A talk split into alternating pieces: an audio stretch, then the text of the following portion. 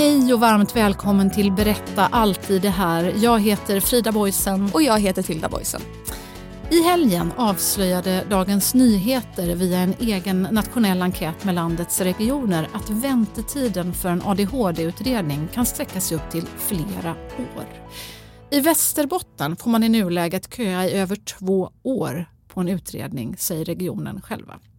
Dagens gäst, journalisten Anna Hegestrand, väntade i mer än tre år på att hennes son Noah, som idag är sex år, skulle få en neuropsykiatrisk utredning. Redan vid ett års ålder märkte föräldrarna att Noah fungerade annorlunda och han klarade inte 18 månaders kontrollen på BVC. Men Noah har väntat på en utredning från det han var två år till det att han var sex år. Och som sexåring då sjukskrevs Noah från förskolan. Och idag ställer sig både Anna och vi frågan, får det gå till så här? Är det så här vi vill behandla barn som behöver hjälp?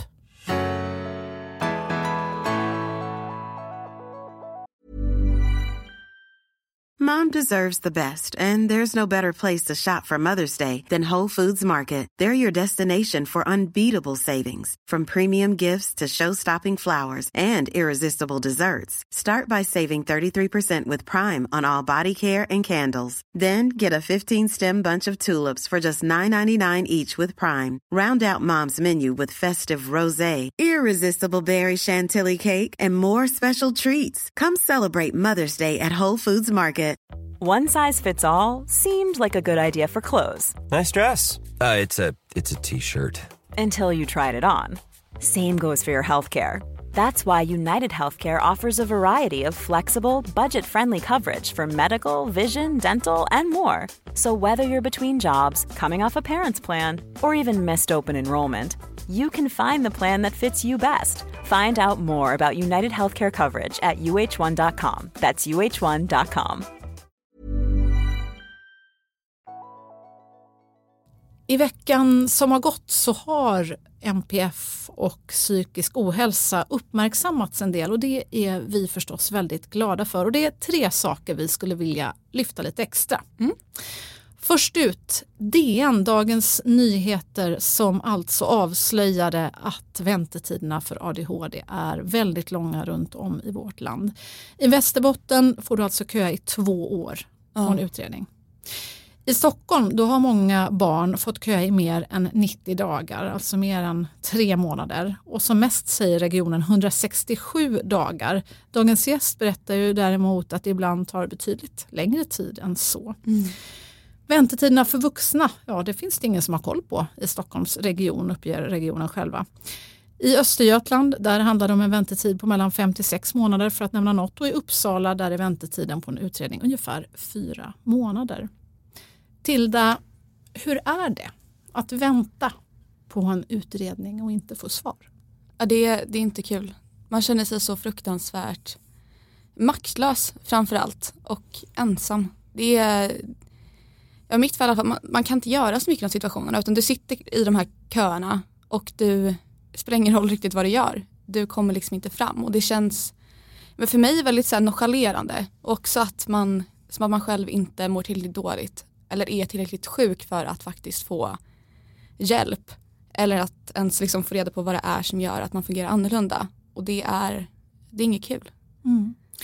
Och för dig, varför har det varit viktigt att få svar på, på vad det är? Du, du har ju känt att det är någonting som inte stämmer. Nej, men har du ju sagt till mig faktiskt mm. länge. Kan du beskriva lite för den som inte själv har varit i den situationen. Varför är det viktigt att få en diagnos, ett namn på vad det är som är annorlunda? Men det, är, det är viktigt att få det snabbt också för att just ja, men kunna dels förstå hur man själv fungerar och att andra i ens närhet också kan göra det och sen justera hur man, eh, ja, men hur man lägger upp sitt liv och hur man möter folk men också i att kunna motarbeta och för, alltså förebygga att det blir värre och att man går in i en ond spiral där ens mående bara blir värre och värre. För att om man inte har svaren på varför man fungerar annorlunda, om man inte har olika men hjälpmedel att ta till sig i livet, så blir det väldigt, väldigt svårt att må bra och fungera som alla andra. Mm. Så därför är det så otroligt viktigt att få svaren snabbt. Så att just inte blir att man går in i det här mörka och att allt blir ännu värre. viktiga ord, verkligen. Och det, det känns ju självklart. Inom, inom eh, fysisk sjukdom Mm. så är det en självklarhet. Ja, Men när det kommer till psykiska sjukdomar verkar det som att det inte riktigt funkar på samma sätt. Som att man inte förstår allvaret. Men det Nej. är ju faktiskt ibland tyvärr en fråga om liv eller död. Verkligen. Och det leder oss in till veckans andra sak som vi skulle vilja uppmärksamma. Tre goda ting tänkte vi här nu då. Ja. DN, bra jobbat.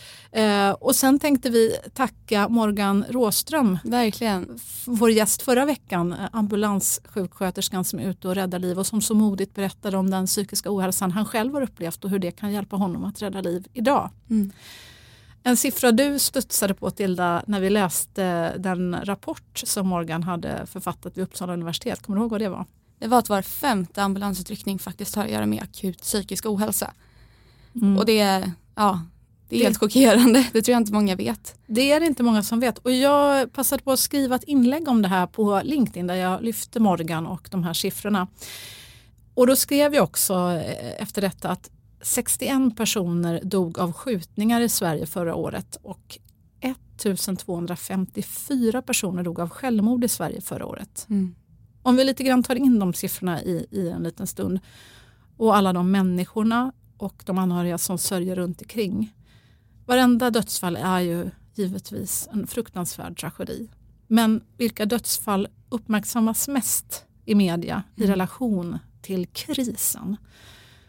Och dessutom lyfter jag då att suicid är den vanligaste dödsorsaken bland unga 15 till 24 år och bland män 15 till 44 år. Mm.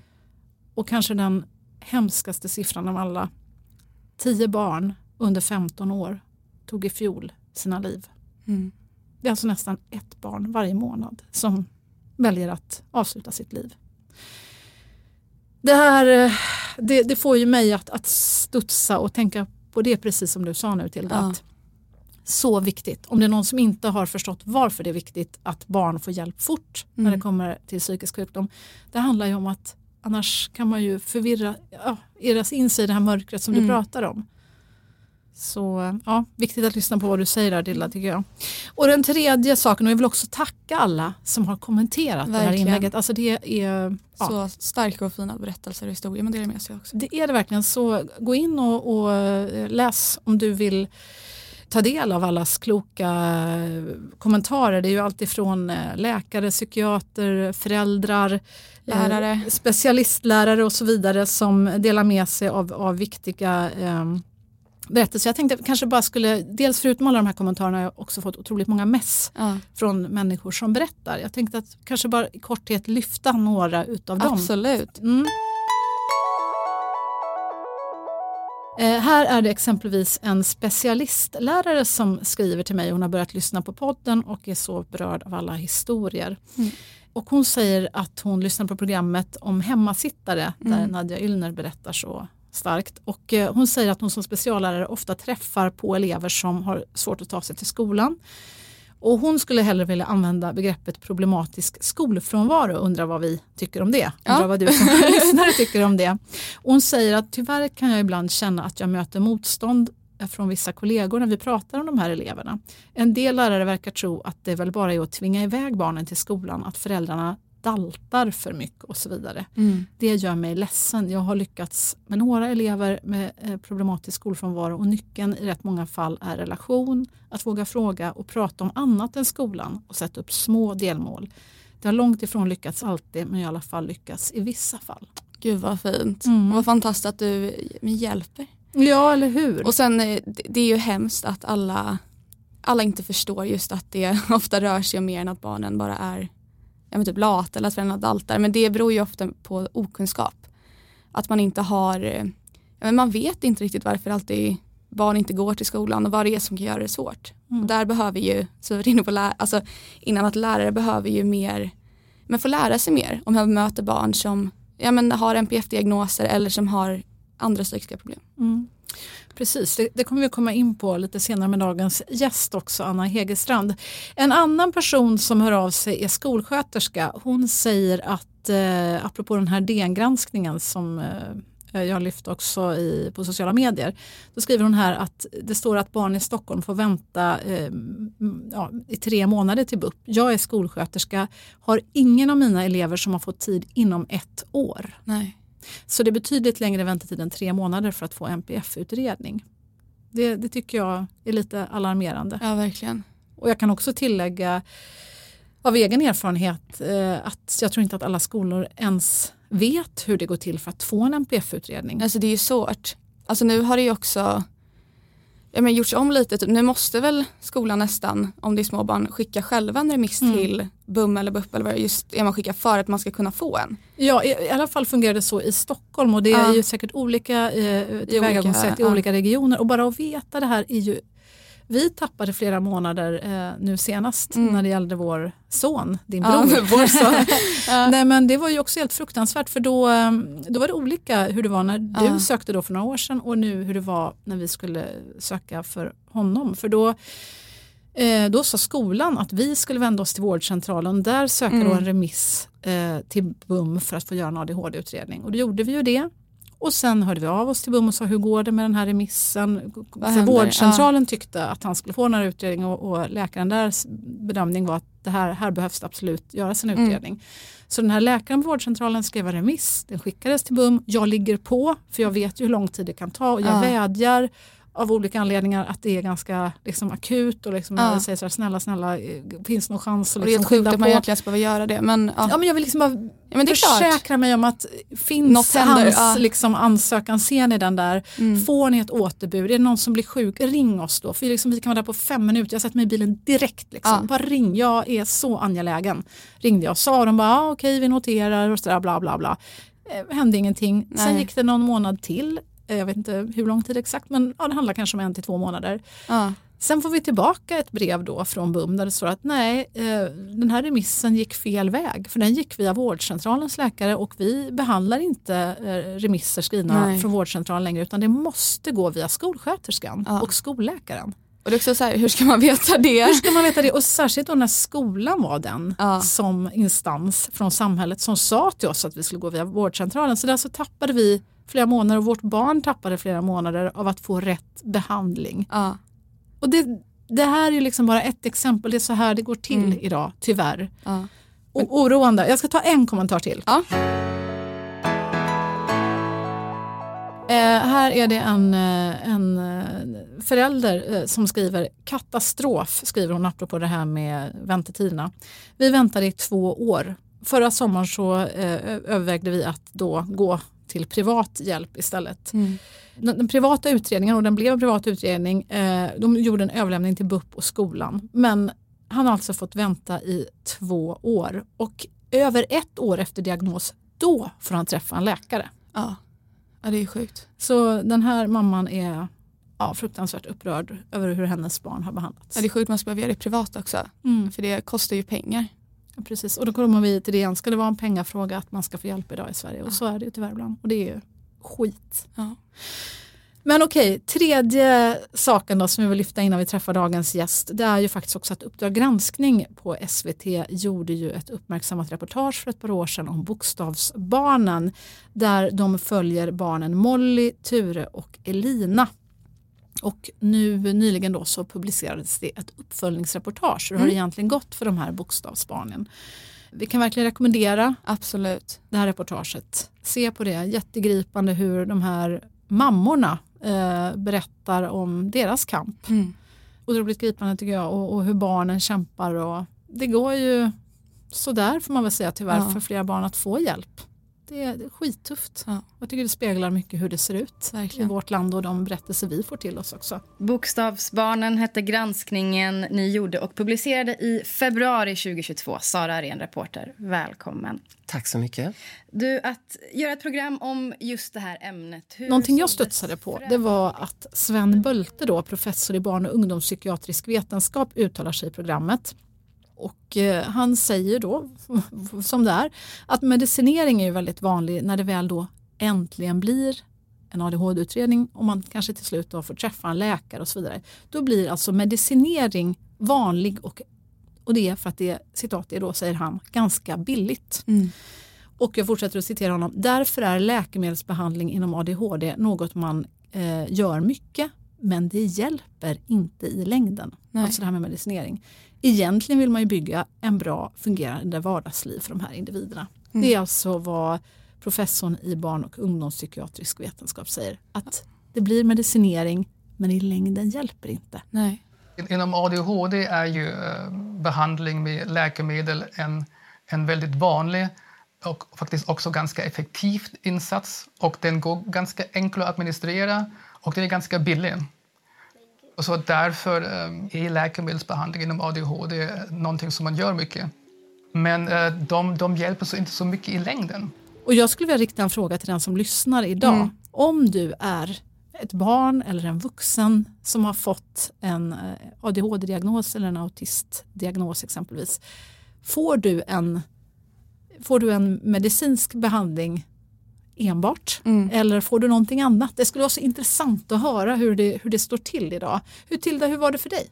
Ja alltså terapi är ju liksom inget som, ja men för mig när jag väl fick en ADHD-diagnos först riktigt tillkom överhuvudtaget. Utan det var mer, ja först så var det ju en väntan för att gå till BUP. Så var några månader och sen efter det så fick man ja, men en till väntetid för att väl komma till själva, ja men till BUM där man kunde utredas just för ADHD och det var väl tre månader till. Eh, så dels där är det ju många månader att bara vänta och sen så får man göra den här utredningen och sen Som också tog många månader Ja, faktiskt. Det var- absolut. Det, men sen så tar det ju liksom lite stopp där. Man får medicin men sen så händer det inte så mycket mer utan det är ju, ja, lycka till. lite så känns det ju. Att det är just ett samtalsstöd som är så värdefullt just när det gäller alltså psykiskt mående. Medicin är jättebra men det är också så värdefullt att ha en kontaktperson som kan hjälpa dig med, alltså bara fungera bra i livet och hjälpa, alltså ge råd om du mår dåligt, att man har någon där som ett stöd du kan prata med. Också i och med att alltså ADHD-läkemedel är ju narkotikaklassade Mm. eh, så är det ju också väldigt viktigt att man gör uppföljningar Mm. på hur ja, men hjärtat fungerar och allt sånt. Och det görs ju inte heller alltid helt rätt, vilket är, man måste verkligen bli bättre på att erbjuda ett stöd Mm. och att man har någon att faktiskt vända sig till. Så är det verkligen och det ska vi också få höra mer alarmerande uppgifter om från dagens gäst. Hur, hur, hon och, och, och hennes son har blivit behandlade. Men eh, jag måste bara fråga en sak till innan vi Kör släpper på. på dagens gäst. Eh, Tilda, du har ju flyttat nu från eh, BUP. Du har Ja. ju fyllt 18 precis. Mhm. Så du är ju i en målgrupp som kallas för ung vuxen. Eh, som jag tror ofta blir bortglömd i, eh, i de Livet. Här. ja men faktiskt, för det Mm. man är ju i en väldigt speciell ålder. Man, och särskilt tänker jag när man har en neuropsykiatrisk eh, diagnos Mm. så, så är det ju ofta kanske extra rörigt att hålla ordning på allting själv. Eh, och plötsligt så har man ju som förälder ingen eh, egentligen insyn eller sådär så det är Nej. svårare att, att stötta. Liksom Ja. När man ringer och ska hjälpa till så säger man jag kan inte prata med dig, jag måste prata med Tilda och så, ja, Ja, det är Så lite struligt. Så kan det vara. Men nu har ju du kommit då till vuxenpsykiatrin då istället Mm. och eh, fått lite nya diagnoser och så vidare. Hur är det, du har fått medicin, Ja, har du fått någon terapi? Nej. Har Nej, du fått rätt, eh, ja alltså, jag fick väl en eh, fyra delars onlinekurs typ.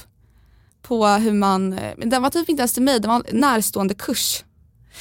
Så det var liksom inte ens en kurs till mig egentligen utan det var ju till folk eh, nära mig. Så var liksom en, ja på 1177 fick man så här, här har du fått en eh, fyra, ja, fyra Delarskurs om ja. hur det är att vara psykiskt eh, Ja eller om, Sjuk. eh, ja typ. Ja, men det var väl så det stod i, i typ rubriken. Ja, Hade du inte varit min dotter nu så hade jag sagt bara, men skämtar du eller? Och det var ju typ det jag sa när jag fick se Ja. det där. Alltså efter åratal Mm. av faktiskt ganska allvarlig psykisk ohälsa ju. Ljud. Ja men så är det ju. Alltså, Ja. Nu sitter vi här och skrattar och det får man göra. Men liksom, det har ju varit jävligt kämpigt om vi ska vara helt Mm. ärliga. Och du har liksom missat skitmycket skola. Du har mått väldigt, väldigt, väldigt dåligt. Och då när du flyttas till vuxenpsykiatrin, Ja, du får läkemedel, tunga läkemedel. det fick jag i och för sig innan. Men... Det fick du också Ja. innan, men du får andra tunga också. Men vad du då får i terapi, det är alltså en digital kurs egentligen mest riktad till anhöriga om hur det är att leva med psykisk sjukdom. Ja. Digitalt. Hur, hur känns det? Ja, alltså det är väl lite så här, jaha, typ. Alltså det, Vad skulle du vilja ha? Alltså vad jag skulle vilja ha, vilket jag nu står i kö till, surprise surprise, eh, det är, ja men det jag står i kö till just det är typ en DBT-behandling. Mm. Eh, där det är så här, terapi, det är en ganska så här, kraftig insats, så går man typ två gånger i veckan tror jag. Men Mm. det mig att det var ett till två års väntetid för att komma in dit typ, för mig. Mm. Och det är ju lite segt att höra liksom. När man väl har sett fram, eller jag har i alla fall sett fram emot att komma till vuxenpsykiatrin. För Mm. där kan man liksom utredas för saker som man innan inte kunnat på ja, men BUP till exempelvis. Och sen så här kommer dit och bara yes. Och sen bara nej. För att det är, ja, man vill ju ha liksom terapi, man vill ju ha hjälp och man vill ha svar och man, man vill bara komma framåt. Men istället så är det man bara hamnar i den här onda ja, men cykeln igen av att vänta, vänta, vänta. Och det Mm. känns ju skittråkigt. Mm. Och alltså väldigt ledsamt. Mm. Väldigt ledsamt. Det är fruktansvärt och nu har du ju varit där i, vad är det, november, december, januari, februari, mars, april, maj, juni, juli är vi nu. Ja, nu är det åtta månader som du har väntat Mm. på den där terapin. Och väntan fortsätter. Fortsättning följer ska vi säga. Men nu ska vi inte hålla våra underbara lyssnare på eh, halster längre utan nu ska vi eh, släppa på dagens fantastiska gäst som har gjort en så stor insats för att synliggöra MPF-barnen i Sverige Ja. och hur de så ofta negligeras och också hur det drabbar hela familjer och vilket extremt allvar och vilken kris och ett system i total kollaps det handlar om. Tilda, du var tyvärr inte med under den här intervjun. Nej tyvärr så var jag sjuk just då men det här är en sån otroligt viktig och berörande intervju som jag blev ja, men väldigt, väldigt tagen av. Och det är något alla borde höra och lyssna på för det är så mycket vi kan lära oss av och så mycket som verkligen måste bli bättre. Varsågoda, lyssna till Anna Hegerstrand. Jag säger varmt välkommen till vår nästa gäst, Anna Hegerstrand. Varmt välkommen hit. Tack Frida. Anna, du skrev så himla starkt Facebookinlägg i början av året där du berättade om din son Noah, eh, sex, och, hans, och din kamp för att han ska få en vettig skolgång så småningom här nu. Nu går han ju i förskolan, eller hur? Mm, han går i förskoleklass. Ja. Men eh, berätta, du märkte redan när han var sådär 15 månader att han inte riktigt kanske var som normen och de flesta Mm. andra barn. Nej, men vi fick barn samtidigt som flera av våra vänner, eh, jag och Noahs pappa. Och eh, ja, men märkte redan kanske vid ett års ålder att han skilde sig lite. Men också svårt att sätta fingret på vad. Du är förstagångsförälder, hur ska ett barn vara? Och vi blir också intalade att du ska inte jämföra ditt barn med andra barn. Men både vi då och de sa på förskolan att ja, men Noah skiljer sig lite. Och ehm, när han var 15 månader vet jag att hans pappa sa att jag tror att han skulle kunna ha autism. För han visade flera tecken på det. Liksom. Och eh, på 18 månaders kontrollen på BVC så skickades vi vidare till barnläkaren för han klarade inte det som man ska klara vid 18 månader. Och sen därifrån vidare till BUP som då tyckte han var för liten för att utredas.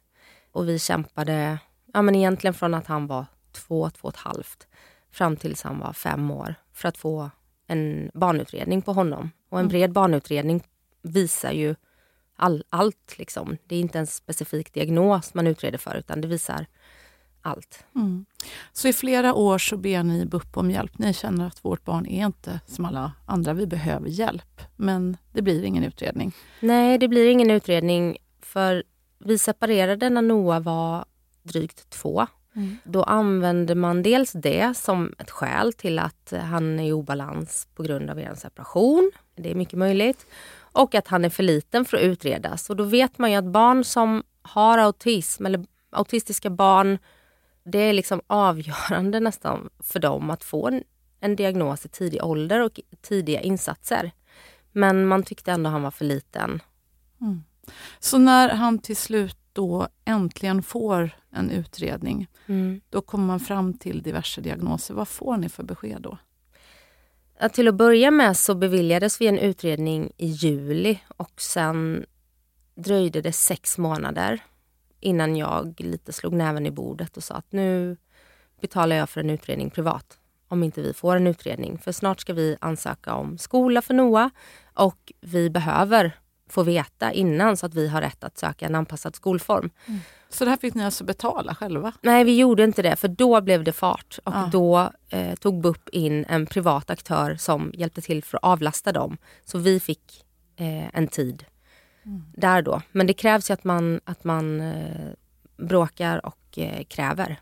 Att man orkar bråka. Du är ju mm. journalist i grunden. Du, mm. du, kan ju prata för det. Jag tänker, hur vårdsäkert är det här? Det är över vårdgarantin. Det handlar inte om tre månader, det handlar om åratal av mm. ett barns liv. Det här är en mm. gigantisk del av din sons liv som bara går och går och går. Ja, och vi föräldrar eh, försöker lite överleva livet istället för att leva och tittar på andra familjer då som kan hitta på saker med sina barn, som känner glädje inför sina barn. Bara i, i samband med vår separation så sa våran, vi gick till en familjerådgivare då för att liksom få hjälp att göra det på ett bra sätt.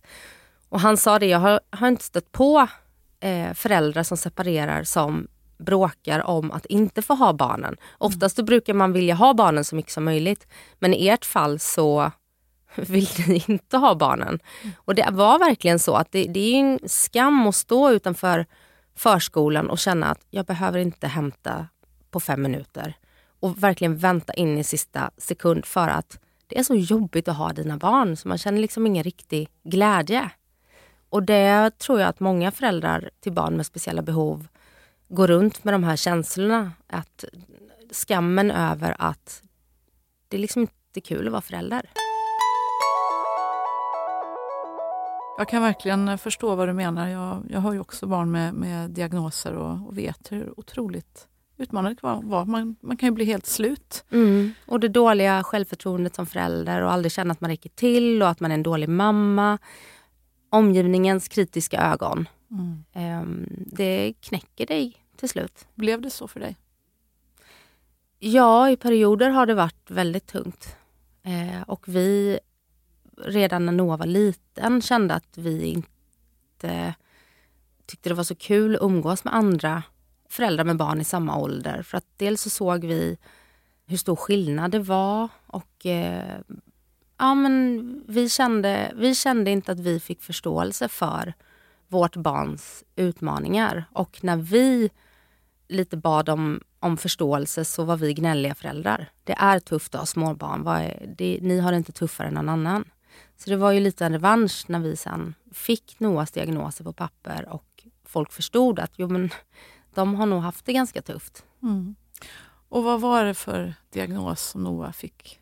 Han har ADHD, autism och Tourettes. Och han har eh, en medelsvår ADHD, stick 2, autism och, och Tourettes som, som visar sig mer som liksom ett symptom på när han är i obalans i sina andra diagnoser. Och det är också det, Tourettes, jag blir jätteförvånad för att eh, han springer inte runt och skriker, och, eller skriker gör han, men svär och säger fula könsord som man ju tänker. Exakt. Men Tourettes kan ju vara så mycket mer. Det kan ju vara verbala Tourettes men det kan också vara fysiska ryckningar i ögon eller att man behöver göra saker i viss ordning. Jag är ju ingen expert men Tourettes hänger nog lite ihop med OCD. Mm. Det här med mm. tvångstankar. Just det. Mm. Tre diagnoser. Eh, mm. vad var känslorna i kroppen då när, när du får höra vad, vad man har kommit fram till? Det var en blandad sorg och lättnad. En sorg över att vi inte har blivit eh, lyssnade på under så många år. Varken från vården eller eh, stora delar av vår omgivning. Men också lättnad att eftersom jag själv har en diagnos så vet jag att det är den, liksom, nyckeln till insatser och stöd. Så att nu har han äntligen rätt till det han eh, behöver. Mm. Vad är det för diagnos du har och när fick du den? Jag har ADHD som jag fick eh, för Oj, det är fem år sedan snart. Eh, tiden går fort. Mm. Eh, I samband med att jag blev tvåbarnsmamma. Noah har ju en lilla syster som är drygt ett och ett halvt år yngre än honom. Och när vi fick vårt andra barn så blev bel alltså, belastningen för stor. Så då skickade jag in en egen remiss till eh, ett företag och eh, var också ganska pushig så fick tid för utredning ganska omgående. och mm. fick då en ADHD-diagnos. Och det var ganska självklart för mig. Det var liksom ingen sorg eller mm. frustration eh, över att ha fått den här diagnosen. Men eh, hade jag vetat om tidigare och det hade funnits en större kunskap eh, tidigare så hade jag ju kunnat förhindra kanske två utbrändheter, en svår eh, ätstörning under många år som jag hade. Eh, men det var ju liksom ingen, när jag gick på Stockholms centrum för ätstörningar, som ens funderade på om det kunde ligga en ADHD-diagnos i botten, trots att man idag vet att det finns en väldigt tydlig samsjuklighet där. Mm. Men jag har ju haft ett, ett um, bra liv. Jag har gjort eh, karriär som journalist. Jag har drivit eget som frilansjournalist under eh, tio år och eh, haft ganska lätt för mig i skolan. Mm. Min ADHD tror jag har synts mest på min impulsivitet, att jag tagit förhastade beslut, försatt mig i eh, situationer som, som jag inte sett konsekvenserna av och eh, också i mina relationer. Känslomässig hyperaktivitet. Ja, det, det är tufft, så är det. Eh, men vad händer nu då? Diagnosen kommer och Noah ska snart börja förskolan. Mm, han han eh, fick sin diagnos i februari. Tyvärr så fick han den efter sista ansökningsdagen till skola. Så vi sökte till en kommunal skola, den minsta vi kunde hitta i hans närområde. Och där började han i höstas. Mm. Och eh, vi fick vi flaggade hela sommaren för att Noah kommer inte klara av att gå i den här skolan utan eh, någon form av resurs. Och vi var på möten under sommaren och ett par dagar innan skolstart så fick vi veta att han har fått en heltidsresurs. Mm. Och det var ju en lättnad. Ja, men det eh, förstår En fantastisk lättnad. Ja. ja. Och vi kände att ja, men det här kommer nog gå bra. Och Noahs resurs vill jag bara säga är en ängel. Hon gör allt för honom. Hon engagerar sig långt utöver vad, vad hennes arbetsbeskrivning säger. Och eh, vi tycker så mycket om henne och vi har ju daglig kontakt. Men trots att han är med henne så finns det andra saker som gör att han inte mår bra i den skolan. Vad är det? I Noahs klass går det 27 elever. De är tre förskoleklasser med, ja, med runt 30 elever i varje klass. Det är nästan 100 barn på en ganska liten yta. Eh, på skolan går det, jag vet inte hur många hundra elever det går. Så det blir stimmiga, stimmiga sammanhang, stora lokaler. Han klarar inte av de här kraven att vara i klassrummet och sen ska man upp till matsalen, sitta och äta i en stimmig matsal med massa andra barn, ta mat själv, välja. Han behöver hjälp i alla de här momenten. Och han mår väldigt, väldigt dåligt av stimmiga miljöer. Så det ledde ju till han under hösten i samband med att vi också inledde medicinering för honom tvingades sjukskrivas. Eh, det, det låter ju helt ja, sjukt och det är ju det. Men mm. en sexåring som blir sjukskriven för att man inte kan erbjuda honom en, mm. en skolmiljö som är frisk och hälsosam. Mm. Det... Jag visste inte att, man, att så små barn kunde bli sjukskrivna. Nej hur, hur gick det sen? Vad, vad händer? Och vad händer när, när han är sjukskriven? Vad innebär det för dig som förälder och för Novas pappa? Det har ju fått stora konsekvenser för oss, på, inte minst ekonomiskt. Vi har tvingats gå ner i arbetstid. Under hela hösten så hämtade vi Noah klockan ett på dagarna. Och det vet ju alla att en, ett heltidsarbete gör du inte mellan halv nio och ett på dagarna. Så att dels det och sen så eh, att han har mått så dåligt. Det har ju avspeglats i både Noahs pappas familj och min familj, på de andra barnen, i relationer till våra partners. Noahs pappa blev sjukskriven under hösten, mm. gick in i väggen. Um, och för mig så, det var anledningen till att jag skrev det här Facebook-inlägget. Det var inte, tanken var inte att det skulle dra igång debatten. Tanken var att få skriva av mig. Jag satt hemma hos min mamma nere i Jönköping där jag är ifrån några veckor innan jul och, och bara skrev. Mm. Och sen så sparade jag det här och så um, kände jag att nej men, jag lägger ut det på mm. Facebook. Eh, jag bollade med, med några personer bara så att jag respekterar Noas integritet och liksom, kan jag göra det här och vad tycker ni? Um, så jag la ut det på Facebook och um, delade det i gruppen Heja livet. Och därifrån eh, tog det ju fart. Så att inom 24 timmar så mm, hörde ju flera av liksom, landets stora medier av sig. Eh, Aftonbladet ville göra en granskning till 4 Nyhetsmorgon. Ville att jag skulle mm, komma dit. Är den svenska skolan till för alla elever? Vår nästa gäst har som så många andra föräldrar kämpat länge för sitt barn. Först för att få en diagnos och sen för att han ska få den hjälp som han behöver. Noah har ADHD, autism och Tourettes syndrom. Tidningen Mama publicerade eh, min text som en läsarkrönika, skickade till skolministern som eh, jag träffade då i samband med min medverkan i TV4 Nyhetsmorgon och eh, blev sedan inbjuden till en lunch för att få höra. Det var ju helt otroligt. Mm. Vilken fantastiskt fin respons. Och det bara vittnar ju om vilket otroligt stort behov det finns i vårt land av att få höra den här berättelsen. Ja, och det här, nu beskriver jag bara den mediala uppmärksamheten. Det har ju liksom öst in eh, föräldrar, lärare, eh, forskare, psykologer, doktorander som liksom berättar om vad som är problemet. Mm. Till en början så, så rider man ju på någon slags liksom, energi och endorfiner av att, att man blir hörd och mm. att man kan hjälpa, att man kan bidra.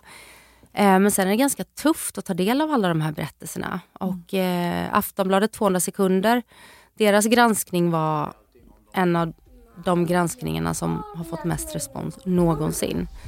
När Riksförbundet Attention frågade 2500 föräldrar till barn med diagnoser svarade 61 procent att barnen inte får det stöd de behöver i skolan. 38 procent av föräldrarna har tvingats att gå ner i arbetstid. 8 procent av föräldrarna har fått sluta jobba helt. Jag har två barn med diagnoser. Det känns otroligt frustrerande att eh, skolsystemet inte har kunnat hjälpa dem på bättre sätt. Än Så de gjorde ett uppföljande program där de lät Eh, personer i redaktionen läsa upp ett 50-tal av de berättelser som har kommit in till dem bara. Mm. Eh, ett program som blev ja, nästan en timme långt.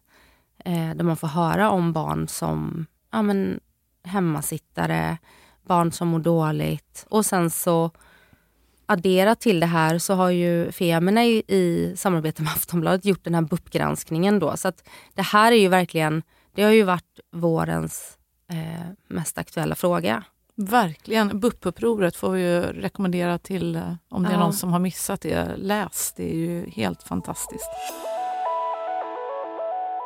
Vad var de vanligaste reaktionerna från andra föräldrar som kom till dig? Igenkänningen och det var ju många också som reagerade starkt på att Noah var sjukskriven. Mm. Och det var och, jag har också tagit del av berättelser eh, där man hör hur barn sitter hemma, får någon meddelande från skolan eh, titt som tätt. Barn som sitter i eh, sjabbiga lokaler eh, några timmar om dagen för att sen vara hemma. Alltså den här... Skolan för alla är ett rent skitsnack, ja. tror jag att jag läste att du hade sagt någonstans. Ja. Utveckla den tanken. Nej men våran skola är inte för alla. Vi har en läroplan till att börja med som man vet att barn har svårt att ta till sig och att barn med NPF-problematik, de kan liksom inte möta de kraven i läroplanen som den ställer idag. Vad är det du tänker på då? I läroplanen så, så finns ju krav på att barn till exempel, ett, ett barn som har autism till exempel, kan ha jättesvårt med, eller har ju svårt med det sociala. Mm. Och eh, att, att kunna få fram, som min son till exempel, han Eh, är jätteduktig på matte. Trots mm. att han inte är i skolan och in, hans undervisning inte bedrivs tillsammans med de andra eleverna. Och att han inte har lika många undervisningstimmar så ligger han långt före i matte. Så han fungerar ju på ett annat sätt. Mm. Och läroplanen kräver att barn ska fungera på samma sätt.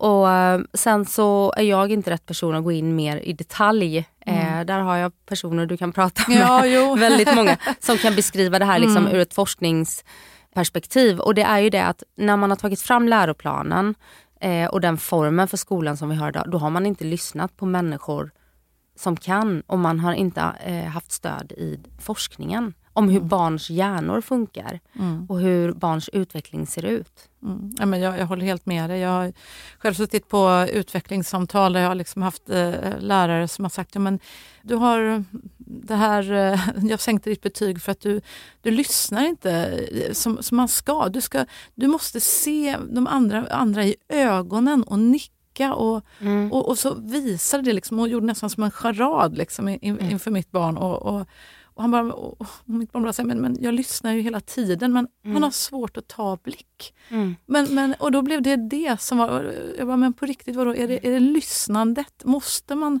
möta blick? Är det det som är betygskravet? Om man inte kan det då? Om man det har svårt för som, det? Ja, det är ungefär som att för att få ett visst betyg så ska eh, eh, du kunna gå upp för den här trappan och då, ska, då ställer man kravet på en rullstolsburen att den ska ha samma förutsättningar då som en person som inte är det. Mm. Men det är ju det att NPF är ju inom citationstecken dolda funktionsnedsättningar. Mm.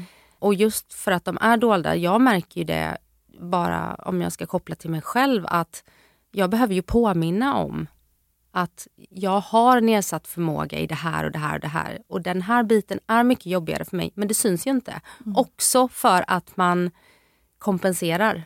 Man kompenserar för att klara av, men det går jättemycket energi. Mm. Mycket mer energi än vad en neurotypisk person behöver lägga på ett visst moment till exempel. Och så är det ju för barn också. Mm. Men hur, hur känner du det? Det finns ju så enormt många hemmasittare. Det, det sjuka är att man inte riktigt vet. Det har inte gjort, sån ordentlig uppdaterad forskning kring hur många det är. Det finns ju siffror som cirkulerar om Mm. åtminstone 50 000 barn idag Ja, som är hemmasittare. Åtminstone. Ja, det är väl de senaste siffrorna från 2019 men sen så har väl GDPR gjort det svårt eh, på något sätt att få, få fram siffror. Mörkertalet är ju stort. Mm. Ja, vi har ju då om vi räknar bara 50 000 barn Mm. hemmasittare och långt mycket mer än så skulle Mm. jag säga. Vi har Troligtvis. 16 procent av alla niondeklassare når inte godkänt betyg i något av kärnämnena och är därmed inte berättigade till ett gymnasieprogram. Precis. Bara de här siffrorna säger ju någonting om hur fel skolan är. Mm. Att vi har eh, skolplikt, att vi har eh, en läroplan istället för en kunskapsplan. Så här, hur du tillgodogör dig kunskapen ska ju egentligen inte spela någon roll. Mm. Alla lär inte på samma sätt. Nej men precis. Det, det är otroligt eh, frustrerande eh, när eh, man sitter med, med lärare och, och skolledare. Och, och jag, jag har själv barn som har haft verkligen utmaningar med att komma iväg till skolan för att man har mått så himla dåligt. Man, jag orkar inte, det går inte, det är helt omöjligt. Och då försöka prata med skolledare och säga, men finns det någon annan lösning? Det, kan vi läsa hemma? Kan jag hjälpa till? Jag har pluggat en massa ämnen liksom på universitet. Kan jag hjälpa till och stötta? Kan vi ha lite utbildning hemma och sen få komma och göra proven? Mm. Nej, det går inte. Man kan inte köra distansundervisning. Bara, Men det gick ju under corona, då kunde vi ju göra det. Kan vi inte hitta någon liten... För här har vi Mm. ett barn som inte kan fysiskt vara i skolan alla dagar på grund av psykisk ohälsa. Finns det någon väg? Ja. Tyvärr, tyvärr. Vi, vi kan ta bort ett ämne, det kan vi göra. Om man bara, okej, delanpassningen, ta bort ett ämne. Mm, Ja, det var det vi fick. Ja, alltså först så har skolan inte resurser att möta upp de behoven som barn enligt lag har rätt till. Bara Mm. där bryter skolan mot, mot lagen. När du då sedan erbjuder dig att göra skolans jobb som de inte klarar av, Mm. då nekas du där. Mm. Så ja, vi hör ju hur fel det är. Och också, jag, jag har ju, alltså vi känner ju varandra så länge Ja. och jag har ju, har ju följt dig. Jag vet ju, du är en otroligt liksom jag är helt övertygad om att du jobbar långt mer än de 40 timmarna i veckan som, som liksom en heltid säger. Att du då också ska ta på dig att undervisa ditt barn. Ja, men vad gör man? Man brinner Ja. ju för sitt barn. Man gör ju Mm. allt, det vet ju du också. Mm. Och, och, och det är ju eh, precis som du har varit inne på. Det här tycker jag också man borde lyfta mer. Hur Mm. stöttar man föräldrar som har barn med psykisk ohälsa så att inte alla faller ihop, så att inte hela familjen rasar samman. Här känns det också som man är så oförberedd. Ja, nej men alltså en, en undersökning som Attention har gjort vis, säger ju att, jag tror om det är 44 eller 47 procent av NPF-föräldrarna säger att de har varit eller riskerar att bli sjukskrivna. Mm. Alltså nästan varannan NPF-förälder riskerar att, att bli sjukskriven eller har varit sjukskriven. Och sen så är det en ytterligare ganska stor procent som, som eh, eh, ser det liksom i framtiden. Och som sagt, jag har ju varit sjukskriven för Mm. utbrändhet. Det var in, nej, en gång innan jag fick barn i Mm. samband med att jag hade väldigt svåra ätstörningar. Och sen en gång i samband med när barnen var små. Och nu under våren så har jag nosat på det väldigt tydligt. Jag har Mm. försökt, jag har gått ner i arbetstid då som sagt. Men det har varit mycket jobb med att, att driva den här frågan eh, och dra igång debatten. Och allt det kom över mig här för några månader sedan. Ehm, och jag vill inte hamna i en tredje sjukskrivning men jag förstår varför så många gör det. Mm. För att du förväntas eh, Eh, att prestera efter samma förutsättningar som alla andra inom citationstecken på jobbet. Det är ingen som ser den belastningen du har hemma och det är ingen som kan förstå som inte har varit med i det. Och då pratar jag inte bara om arbetsbelastningen och att ligga steget före hela tiden, hantera utbrott, springa på möten med BUP, habilitering, Mm. skola, socialtjänst, Ja, ansöka herregud. om... Det, det där är, för alla som inte har varit med om det, Ja. det, är, ju- det där är ju ett halvtidsjobb. Ja. Alla läkarbesök, det är. BUP, det är... Försäkringskassan. Ja. Men lägg då också på att ständigt gå med en oro för ditt barn. Mm. Att ständigt gå med, titta på telefonen, har hans resurs hört av sig nu? Behöver jag gå och hämta nu? Mm. Att ständigt liksom gå med den här sorgen över att känna dig som en dålig förälder, att inte räcka till. Oro för barnets syskon som inte får det, eh, den uppmärksamheten som, som hon behöver. Det är, det är en ganska övermäktig uppgift.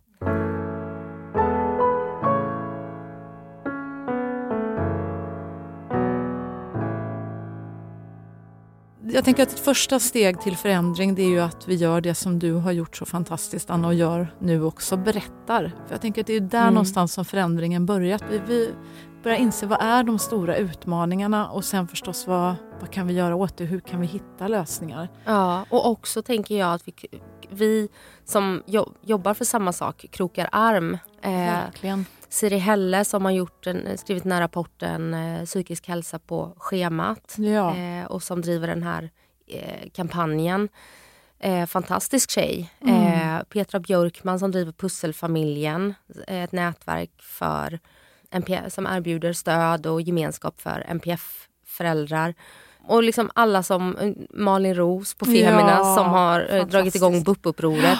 Och också att, att media förstår att det här är en fråga som, det är liksom ett hot mot folkhälsan. Det Ja, det är ett hot mot folkhälsan. Och jag kostar tänker, så mycket pengar. Ja, jag tänker en annan fråga som får mycket utrymme i senaste valdebatten och politiskt, det är ju detta om gängkriminalitet Mm. och så vidare. Och, och där upplever jag att media ofta är lite snabbare på bollen. Där är det ofta braskande stora rubriker och det är såklart, det är fruktansvärt det också. Mm. Det, det, ju, det handlar ju om människoliv och det handlar om barns liv där också. Det är Mm. människor som skjuts ihjäl och det är barn som blir kriminella vid väldigt tidig ålder. Men där finns det också studier som visar att MPF ofta är en bidragande faktor till att man hamnar i kriminalitet tidigt. Ja. Utbildningsvägar stängs av, stängs ner som du sa. Man, blir, Mm. man, man, man är inte ens kvalificerad för att få en plats på gymnasieskolan för man har ett F eftersom grundskolan inte är anpassad för MPF-barn och så vidare. och så vidare. Ja, och jag har ju faktiskt pratat med, med Diamant Salihu som är ju kanske eh, Sveriges mest aktuella person känns det som just Mm. nu när han har släppt sin nya bok. Vi jobbar ju tillsammans på Expressen fast på olika redaktioner och han, han skrev ju det i ehm, Nej, han sa det i en dokumentär, eh, SVT-dokumentär, att det finns tre faktorer som förenar de här unga, ofta männen då, som, som hamnar i organiserad brottslighet, gängkriminalitet. Det är, eh, de har inte känt sig hemma i skolan. De har inte känt någon tillhörighet till skolan. De har stökiga hemmaförhållanden, de har inte stöd hemma. Och tre, många av dem har någon form av NPF-diagnos. Och då tänker jag så här, när, när man läser mitt inlägg så ser man ju Noah som ett offer.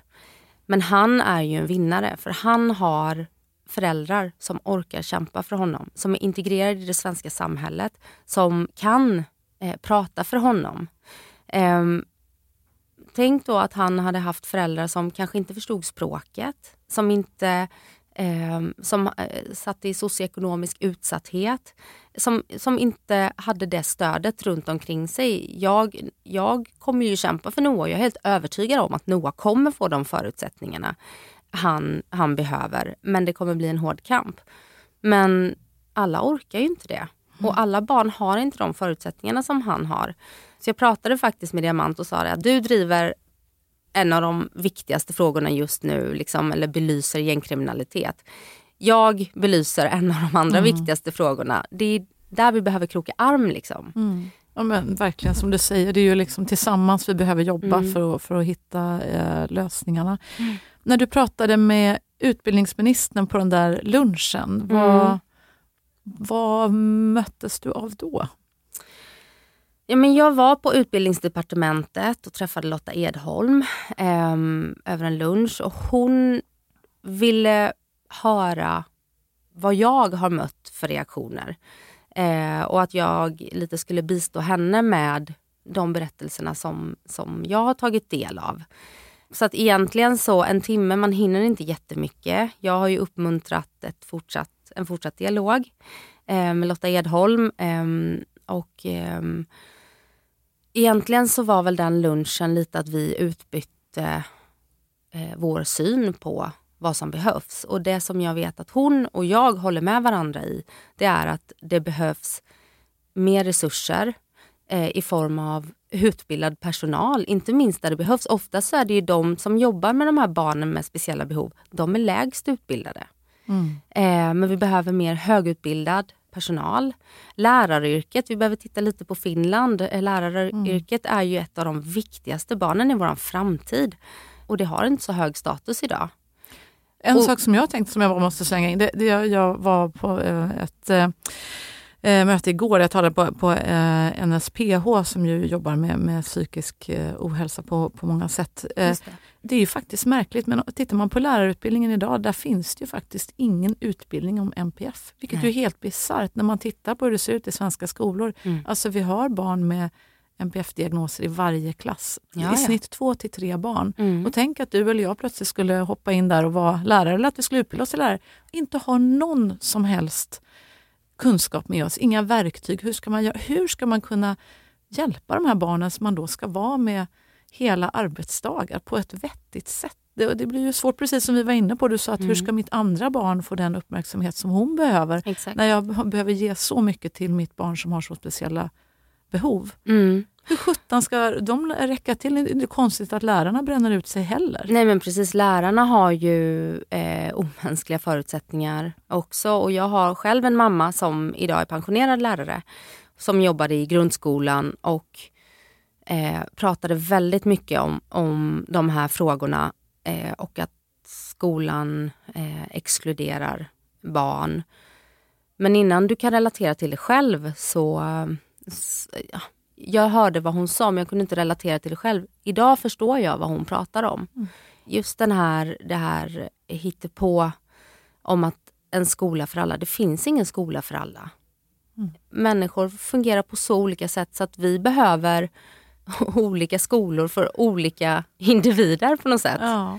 Eh, och det är samma sak som det här med att inkludera kunskap om, om MPF i eh, lärarutbildningen. Samma sak i ledarskapsutbildningen. Vi behöver öka medveten om MPF-problematik i hela samhället, i alla delar. Ja men absolut, du nämnde ju det att du själv har en ADHD-diagnos och du har då barn med MPF. Och, och som sagt, hur, hur möts man i arbetslivet? Jag, jag har själv jobbat som eh, högt uppsatt chef inom såväl stora företag som mindre. Och, Mm. och jag minns ju också såklart under årens lopp att det har kommit eh, föräldrar långt innan jag själv hade någon erfarenhet Mm. eller någon vidare kunskap som, som berättade och delade med sig att den här situationen har jag. Jag har eh, ett barn som är hemmasittare. Det är, det är i princip omöjligt för mig att kunna vara här på jobbet heltid. Kan vi hitta en annan lösning? Och ja, jag, jag kunde ju hitta det. Jag bara sa, ja herregud, då jobbade med journalistik. Jag sa, nej, men herregud, Ja. skriv dina artiklar hemifrån, vi löser det. Liksom. Mm. Men, men jag känner ju nu att jag mer bara, bara gick på volley. Men jag borde ju också förstås haft mycket mer kunskap. Varför har vi inte här i ledarutbildningen? Vad, vad tycker du Anna, vad borde vi ha? Nej, men i, I mitt specifika fall så har jag känt en ganska stor frustration. Dels för att jag kom från tio år som egen, kunna styra min egen tid och jag vet att jag levererar. Det är ju en av de viktigaste egenskaperna som frilansjournalist. Att du håller din deadline, att du är pålitlig och enkel att jobba med. Du ska underlätta för dina redaktörer. Annars så överlever du liksom inte som frilansjournalist. Um, och sen så till att då gå till en fast anställning där man ska uh, underrätta sig någon, som man ju gör när man har chefer. Mm. Det har liksom inte varit något problem men, och, och min chef har varit väldigt förstående för min situation. Men också baserat på att, att han eh, ser att jag gör jobbet. Och, eh, han sa faktiskt till mig innan jul att, eh, jag vet inte om det är positivt eller negativt Anna, men det märks inte överhuvudtaget i din arbetsprestation hur du har det hemma. Och det tänker jag visar lite hur hårt man kämpar för att lyckas. Liksom. Eh, en, en person vill ju inte misslyckas på jobbet och jag har verkligen kämpat för att ja, lyckas i min roll på jobbet samtidigt som jag har det här hemma. Eh, men under våren så då kom det ett bakslag för mig. Och Det är kopplat både till den omänskliga pressen jag har haft men också till hur jag funkar eh, som människa. Mm. Och jag vet att jag kan ha ett hyperfokus och få gjort en hel arbetsvecka på två dagar. Det innebär inte att man kan lägga på ytterligare en arbetsvecka så att jag gör två arbetsveckor på fyra dagar. Utan det innebär att sen kan jag behöva återhämta mig en hel dag eller två. Lite som vi var inne på kanske mm. med skolan, att det kanske borde hänga ihop mer med ja. vad är det du ska faktiskt prestera. Ja. Inte antalet timmar vi ska sitta på något eh, kontor och sitta mm. av. Mm. känns lite omodernt. Ja. Uh. Och i mitt fall så har det varit för att jag kan inte kräva att mina chefer har förståelse för mig om inte jag berättar, talar om mina behov. Mm. Så jag har varit jättetydlig med mina behov.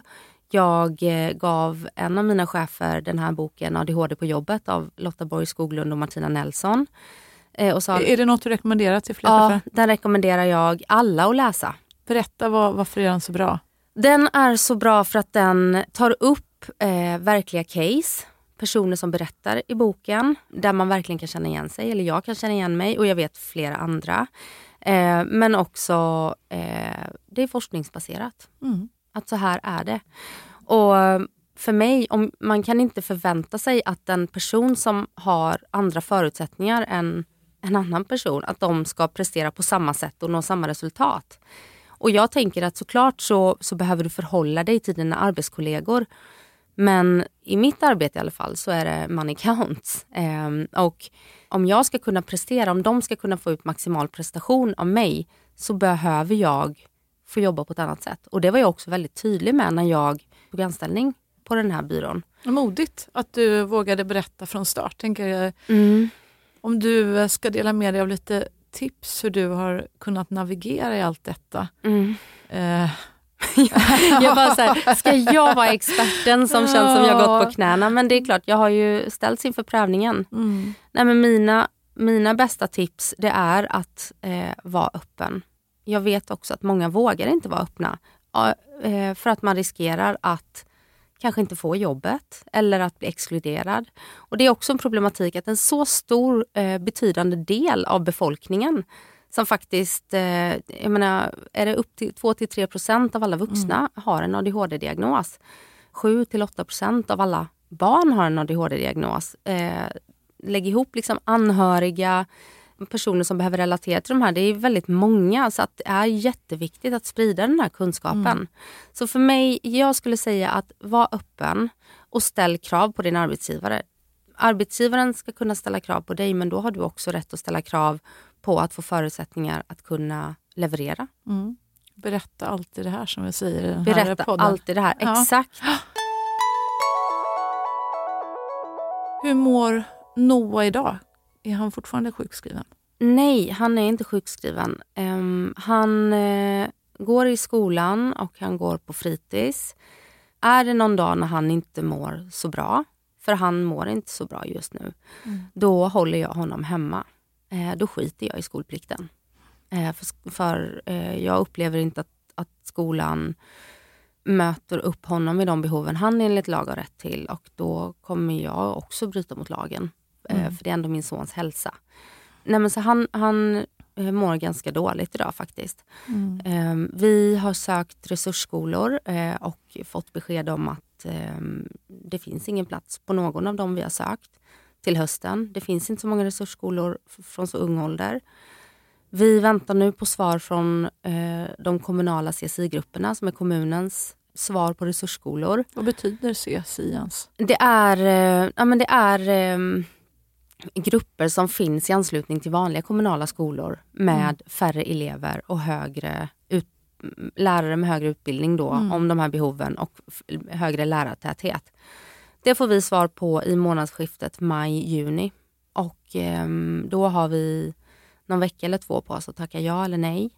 Får vi ingen plats där och det finns, det kan ingen säga. Eh, skolan har gjort vad de kan, vi har gjort vad, vad vi kan. Då kommer Noah få fortsätta på sin vanliga skola nu till hösten.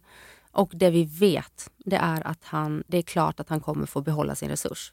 För Mm. det är också människor som har skickat mejl till mig och berättat att deras barn har haft resurs som de ja, plockat bort. Och då faller hela, hela upplägget för barnet och barnet blir hemmasittare. Mm. För det att- är så fruktansvärt. Ja, för alltså. resurserna dras ju åt och det som, eh, som Noahs Mm. eh, biträdande rektor på Noahs skola sa att eh, skolkostymen blir snävare och Mm. snävare och snävare och den är väldigt skräddarsydd. Det finns liksom inte utrymme för extra insatser på samma sätt. Men nu, är det, och nu är, kommer det att bli tuffare. Nu är det Ja. många skolor som tvingas spara ytterligare. Och det är klart, Mm. då varje resurs kostar ju och då blir det de kanske mest utsatta barnen som blir Mm. drabbade hårdast. Och då tänker jag att vi står och pratar om hur vi ska eh, minska gängkriminaliteten, hur vi ska minska det dödliga skjutvåldet. Sverige har ju liksom flest skjutningar eh, i hela världen Mm. just nu. Och vi pratar om hårdare straff och eh, visiteringssfria eh, fria zoner. Men att jobba förebyggande också. Vi kan, vi kan liksom inte bara satsa på när det har gått åt helvete för Nej, barnet. och springa, komma då springandes. Då, det Mm. får man ju också göra, men Mm. såklart att börja innan. Så att, Mm. Vård och skola Mm. är ju eh, men det är två grundpelare i svensk välfärd. Om man nu kan kalla att vi har en sån. Jag ställer mig tvivlande till det. mm. Om du eh, fick bestämma en enda sak som du skulle önska dig nu, eller två kanske du kan få önska dig till och Får jag med. önska mig två? Ja. Ja, då har jag två saker. Det är eh, att vi hittar rätt i medicineringen för Mm. Noah och att BUP tar sitt ansvar med uppföljningar. Där brister det. Sen hans eh, kontakt på BUP gick i pension, vilket vi fick veta i samband med att mötet med den här personen ställdes in. Så har vi inte haft någon, någon eh, kontakt på BUP. Han äter ju alltså narkotikaklassad medicin och man följer inte upp med vikt och blodtryck. Men Så. herregud, nu blir jag förbannad. Mm, nej men så är det. Men får det vara så? Nej, man tycker... Är det ens lagligt? Nej, det borde inte vara det. Ehm, jag då som äter medicin själv har ju uppföljningar. Nej, så det funkar inte alls på BUP. Eh, så att jag skulle önska mig en eh, fungerande vårdkontakt på BUP och att hans medicin fungerar. Och att han får eh, plats i en skola som han trivs i till hösten. Och en skolform som passar honom. För det skulle eh, betyda allt för vår familj. Anna, jag håller alla tummar för dig och för Noah. Och Tack. Jag är så enormt tacksam. Och jag tror att det finns miljoner svenskar som stämmer upp i den tacksamheten. Tack för att du vågar berätta. Du gör verkligen skillnad. Tack Frida för den här podden och för att eh, du vill eh, lyfta det här ämnet. Mm. Ja, det var intervjun med Anna och jag fick ett eh, mess från Anna faktiskt Mm. idag Tilda med nyheter. Ja, vill du berätta? Det vill jag. Eh, Anna skriver att det som har hänt sen sist vi sågs är att Noah har kommit in på den resursskola vi hoppades på allra mest. Mm. I en klass med autisminriktning när han kommer att gå med fem klasskompisar och fyra specialutbildade lärare. I anpassade lokaler och med skolskjuts till och från skolan för att minska intrycken som det annars innebär för honom att åka kommunalt. Och så säger Anna att jag också får berätta för er lyssnare att hon är så oerhört lättad. Men att hennes hjärta verkar för de barn som inte får samma chans. Det är tio sökande barn till varje plats på den här skolan. Och Anna skriver, jag ömmar extremt mycket för de nio andra barn och deras familjer som sökte till samma plats men som nu vet att samma helvete väntar i höst. Jag, Mm. jag blir så jäkla ledsen när jag också precis som Anna när jag tänker på de barnen. Alltså, Mm. Det ska inte behöva vara så att det är ett slagsmål Nej. om att få den här platsen. Tänk nu får Annas lilla Noah den här platsen som han behöver för att kunna fungera och få en chans i samhället och bara få chans att lära sig, få gå i skolan och Mm. bli, bli en människa som känner att han är Har en plats. Ja, och är viktig, vilket han ju är. Mm. Och liksom, ska det vara nio andra ungar då som får ett jävla helvete? Nej. Är det Skärpning Sverige, känner jag. verkligen. Ja, ehm, några andra saker jag tänker på eh, när vi lyssnar på samtalet med Anna här. Jag älskar ju när hon säger att hon ibland skiter i skolplikten. Ja. Eh, nu, nu kanske det inte behöver bli så i höst, nu när de äntligen får den skola som Noah behöver. Men hon skriver ju, eller säger ju att det, det tyder på ett system som inte fungerar, att det är därför hon gör så. För hon säger att skolan följer inte lagen heller. Nej. Det, vad tänker du om det till att vi har ett, ett skolsystem som ofta inte fungerar för så många barn? Ja, Alltså det är ju sjukt. Alltså det, det, det är inte okej på något sätt egentligen. Och vi måste ju, eller bara skolan måste fungera bättre. Man måste göra om och ge, ja, men ge alla en plats. Det inte ska behöva vara de här nio barnen som inte får den hjälpen de behöver. Utan skolan måste fungera bättre. Det måste vara en plats där alla kan känna att det fungerar och alla känner sig välkomna och alla ja, men får gå i skolan. Mm. Men nu är det ju faktiskt så att skolsystemen eh, kommer att drabbas hårt och gör det nu eh, när det, det i många fall kommer att bli mindre pengar. Skolkostymerna krymper säger Anna och det är ju korrekt. Vi nämner ju det här samtalet paralleller också mellan gängkriminaliteten som ju får väldigt mycket uppmärksamhet i vårt land som ju också är ett allvarligt samhällsproblem. Ja. Anna nämner vår journalistkollega och vän Diamant Salihus som har skrivit mycket om gängproblematiken i Sverige. Där han också lyfter att många av de killar som är gängkriminella Mm. har psykisk ohälsa i grunden. De har inte klarat skolan men då står ju den kriminella världen öppen Mm. eh, med sin dörr och, och välkomnar in de killarna är det ju ofta. Och då kan man ju tänka lite grann, vad är rätt väg att gå här? Mm. Oftast så pratar vi ju om hårdare straff, Ja. eh, om visitationszoner och att det är vägen för att stävja eh, gängkriminaliteten och skjutningarna. Ja. Vad tänker du till om det? Jag tänker väl egentligen att det är lite fel ingång på många sätt. Att det är klart att det ja, er problem det är inte liksom att man bara kan kolla bort liksom. Utan det behöver ju självfallet vara konsekvenser. Men vad som är så viktigt tror jag, det är att man jobbar förebyggande. Och att man också faktiskt ser var problemet kommer ifrån. För att ett problem, men just det handlar om kriminalitet och gängkriminalitet, det handlar ju om att folk inte, ofta i alla fall inte ser en annan utväg. Du har, jag menar, skolan kanske inte har gått bra, kanske just på grund av neuropsykiatriska diagnoser. Du har inte känt ett sammanhang, du är i en utsatt situation ekonomiskt eller socialt. Alltså det, det är ofta inte ett val att säga, ah, nu ska jag gå och bli kriminell, liksom, utan du hamnar ju där av en anledning. Och vad man då måste göra är ju att ta problemet, alltså ta roten ur den och faktiskt ta upp det. Du kan bara inte klippa av maskrosen, utan du måste ta upp roten för att problemet ska sluta. Och där behöver vi, ja, men som samhället, bli bättre på att erbjuda hjälp, bygga förtroende till varandra och vara där i skolan. Se, se personer som behöver hjälp och bilda ett mer inkluderat samhälle där ingen behöver känna sig ensam eller utsatt. Så att vi kan komma fram och få menar, alla att må bättre. Mm.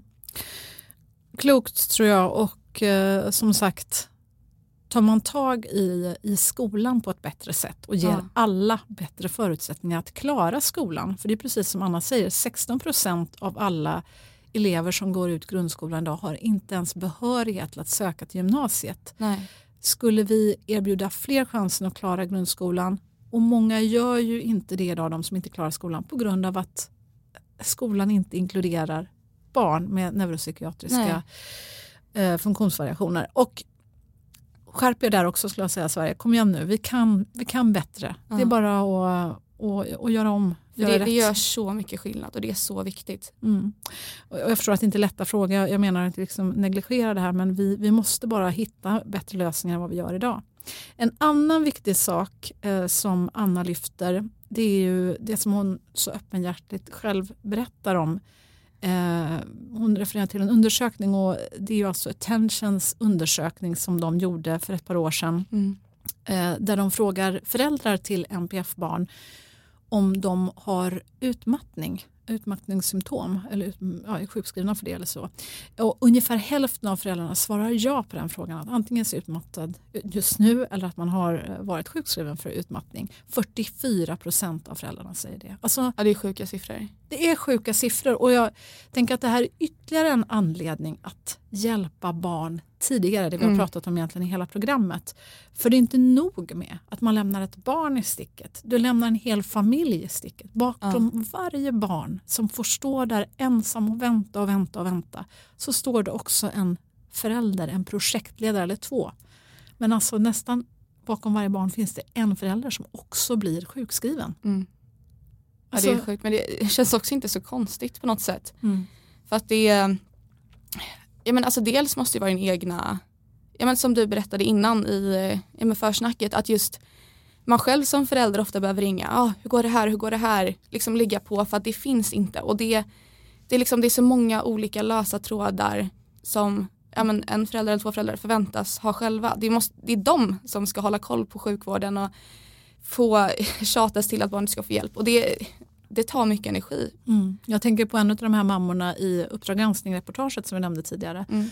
Hon, jag kommer ihåg hon, de filmar henne när hon väntar i en av alla dessa telefonköer som vi NPF-föräldrar står i alltså varje vecka. Och hon säger så här, ja, men skjut mig liksom. Ja. Och, och jag, jag, känner, jag känner igen den här känslan. Att man liksom ja. bara, men, jag förstår att det är så många föräldrar i vårt land som bara känner jag orkar inte, jag kraschar Nej. själv nu. Ja. Men jag tänker också just i hur att man kanske, ja men också där känner sig maktlös. Mm. Och att man inte kan hjälpa sitt barn. Man kan göra det bästa man kan, man kan stå i telefonköerna, man kan försöka men man behöver annan hjälp. Och den, du kan inte göra mer än att stå där och tjata och skrika. Liksom. det, det måste också vara så alltså, emotionellt utmattande att bara se hur någon man älskar lider och man kan, man försöker men man kan liksom inte alltid göra mer. Nej. Så är det. Eh, kärleken finns där och, och, och, men som sagt ibland tror jag inte att, att kunskapen och eh, förståelsen alltid finns från alla andra på grund av att man helt enkelt inte har tillräckligt mycket kunskap. Som vi ju hörde en av de här eh, specialistlärarna hörde av sig mm. i en kommentar till mig och sa att ja, att Andra lärare? Jag bara tänker så här, vad är det för dalt ja. för föräldrarna håller på med. Och Ja, jag, kan, jag kan erkänna att jag, jag tänkte nog också så för kanske sådär 20 år sedan. Mm. Eh, att liksom när jag hörde ibland att barn inte gick till skolan. Men jag bara, så men herregud, vad, vad, vad är problemet? Ja. Det, det, är väl bara att, att, att säga till dem på skarpen. Ja. men välkommen hem till oss allihopa. Som, eh, det, det, är inte så enkelt alltid tyvärr. Och det handlar inte om att, att barn inte liksom, att skiter utan det är barn som mår jätte, jättedåligt. Och det är, tro mig, föräldrar som brinner så mycket för sina barn och mm. försöker men det går inte alltid på grund av psykisk ohälsa, så är det. Sjukdom. Och, och en annan sak jag bara, jag bara kommer att tänka på. Det, det, för mig blir det också en, en, eh, en annan bild jag får, får i huvudet, det här med att föräldrarna kraschar. Ja. Det blir ju lite också när en förälder kraschar bakom det här barnet som mår dåligt och inte får hjälp i tid. Ja. Jag tänker nu när det är sommar så kanske en del har, har varit ute och, och flugit vad vet jag. Eh, jag tänker på den här bilden när man den här, man ska ge, Säkerhetsinstruktionen. Ja, säkerhetsinstruktionen. När man ska ge, först ska man sätta den här gasmasken på sig själv med liksom syre om, om det blir ett kraftigt syrefall. Och sen ska man ge den här gasmasken och hjälpen till sitt barn. Mm. Men jag tänker om föräldern kraschar. Ja. Vem ska då hjälpa barnet där hemma? För det är ju ändå mm. föräldern som ska liksom vara stommen. Det är ju det som är själva grundkänslan när man blir förälder. Att man vill vara där 100% för mm. sitt barn genom vått och torrt och i nöd och lust och i allt. Mm. Men om man själv kraschar, då vem, vem, vem ska hjälpa barnet där hemma då? Ja, ja så eh, all anledning som sagt att snabba på och ja, få till Ju tidigare man får hjälp desto lättare är det att förebygga och komma till en ljusare plats. Mm. Apropå också DNs granskning där mm. i början om hur långa väntetiderna är runt om i vårt land. Och sen eh, en sak till bara, eh, eller två kanske, men sen lovar jag. Vi börjar närma oss vårt slut. Men den narkotikaklassade eh, medicineringen mm. som ju eh, man ofta får när man väl får sin diagnos, det är ju, det är ju tunga läkemedel. Ja. Och det gjorde ju mig så förbannad när Anna berättar hur då hennes unga barn, vi pratar alltså om en sexårig kille Mm. som får sådana eh, alltså, kraftiga mediciner inte får en korrekt uppföljning på BUP. Alltså man, man skiter i att mäta, eller skiter i det, det låter det som att jag inte tror att de på BUP bryr sig. Det är Nej, klart att jag fattar. Men någonting har hänt. Det Ja. liksom går inte. Det, det skiter sig. Någon slutar och det är ingen som tar vid. De, de, de vill säkert jätteväl såklart. Men det funkar inte. Och då, då är det plötsligt en sexårig, ett sexårigt barn som bara Mm. ramlar rätt igenom. Och det finns ingen uppföljning. Det är ingen som Nej. mäter och blodtryck och kollar och sådär. Det är precis lite som jag, jag sa i försnacket också, att det är ju, alltså medicin är jättebra egentligen. Mm. Men det måste ju finnas med, ja men dels uppcheckningar, alltså det känns ju lite sjukt att det är ju typ minimum. Mm. Det är så här, jag vet, alltså just ADHD-medicin, många får ju, jag menar hjärtat så slabbade Mm, och det mm. kan ju bli farligt i längden. Mm. Och det är klart att man ska kolla det, alltså speciellt på en sexåring, att det funkar och att vikten funkar. Alltså det, det känns som att det är liksom minimum. Mm. Men när det inte ens funkar, det är ju helt absurt. Men också just att när man får medicinen, det måste ju kombineras med någon slags terapi Mm. för att det faktiskt ska funka i längden och bli bättre. Mm. Och det är ju så sjukt när det ja, men gör det i så få fall. För det är liksom, medicin ska inte användas som en så här billig utväg utan det ska finnas som ett hjälpmedel i samband med någonting annat. Mm. Men det är inte så det fungerar just nu. Så är det. Och slutligen, slutligen då, eh, den sista grejen som jag skulle lyfta från Annas eh, viktiga ord, det är ju det här hur hon vågar vara öppen med sin arbetsgivare om sin situation. Ja. Eh, tycker jag är så otroligt modigt och inspirerande eh, och tankeväckande. Mm.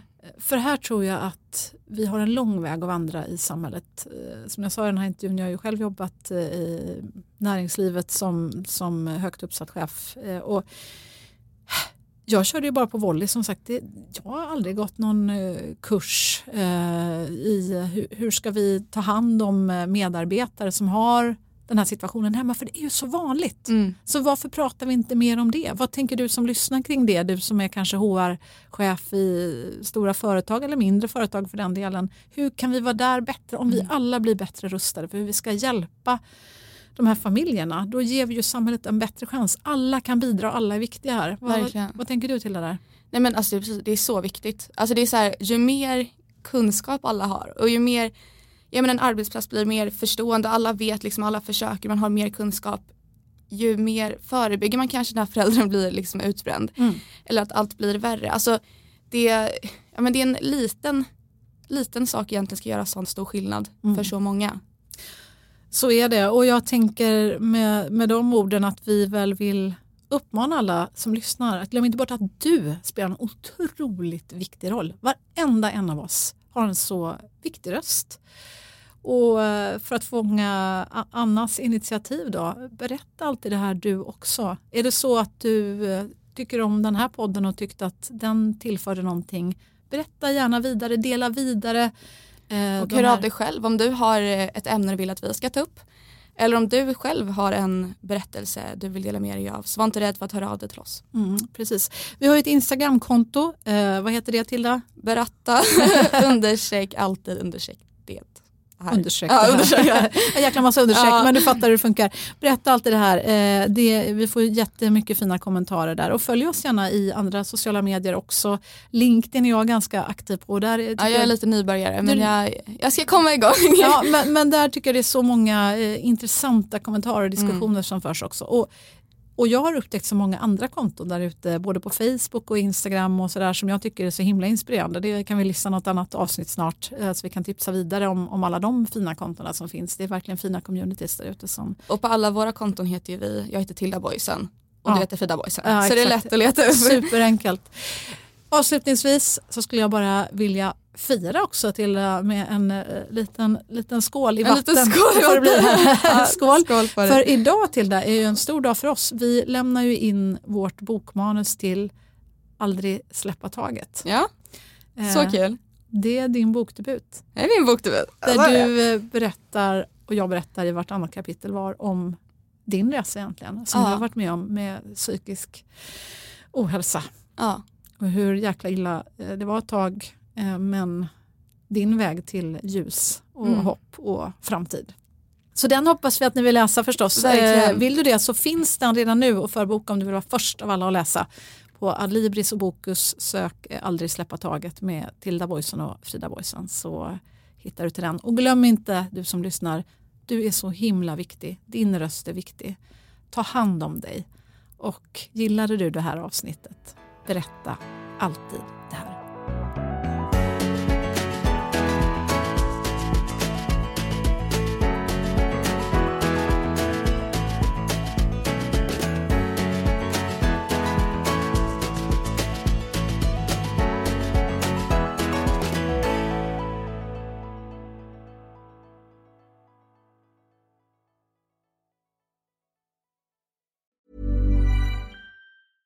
Okay, I have two new obsessions that I need to share with you. Impress No Glue Press On Manis and Impress Press On Falsies Lashes. Trust me, these are getting ready game changers. Both require no glue, so there is no damage to your natural nails and lashes, no mess, and no annoying dry times. Just one step and you're done. Boom. Instant glam. Visit impressbeauty.com slash presson and use code PRESSON25 at checkout for 25% off Impress Manicure and Press-On Falsies. Hi, I'm Daniel, founder of Pretty Litter. Did you know cats tend to hide symptoms of sickness and pain? I learned this the hard way after losing my cat, Gingy. So I created Pretty Litter, a health monitoring litter that helps detect early signs of illness by changing colors, saving you money and potentially your cat's life. Pretty Litter is veterinarian developed, and it's the easiest way to keep tabs on your fur baby's health right at home. Go to prettylitter.com and use code ACAST for 20% off your first order and a free cat toy. Terms and conditions apply. See site for details.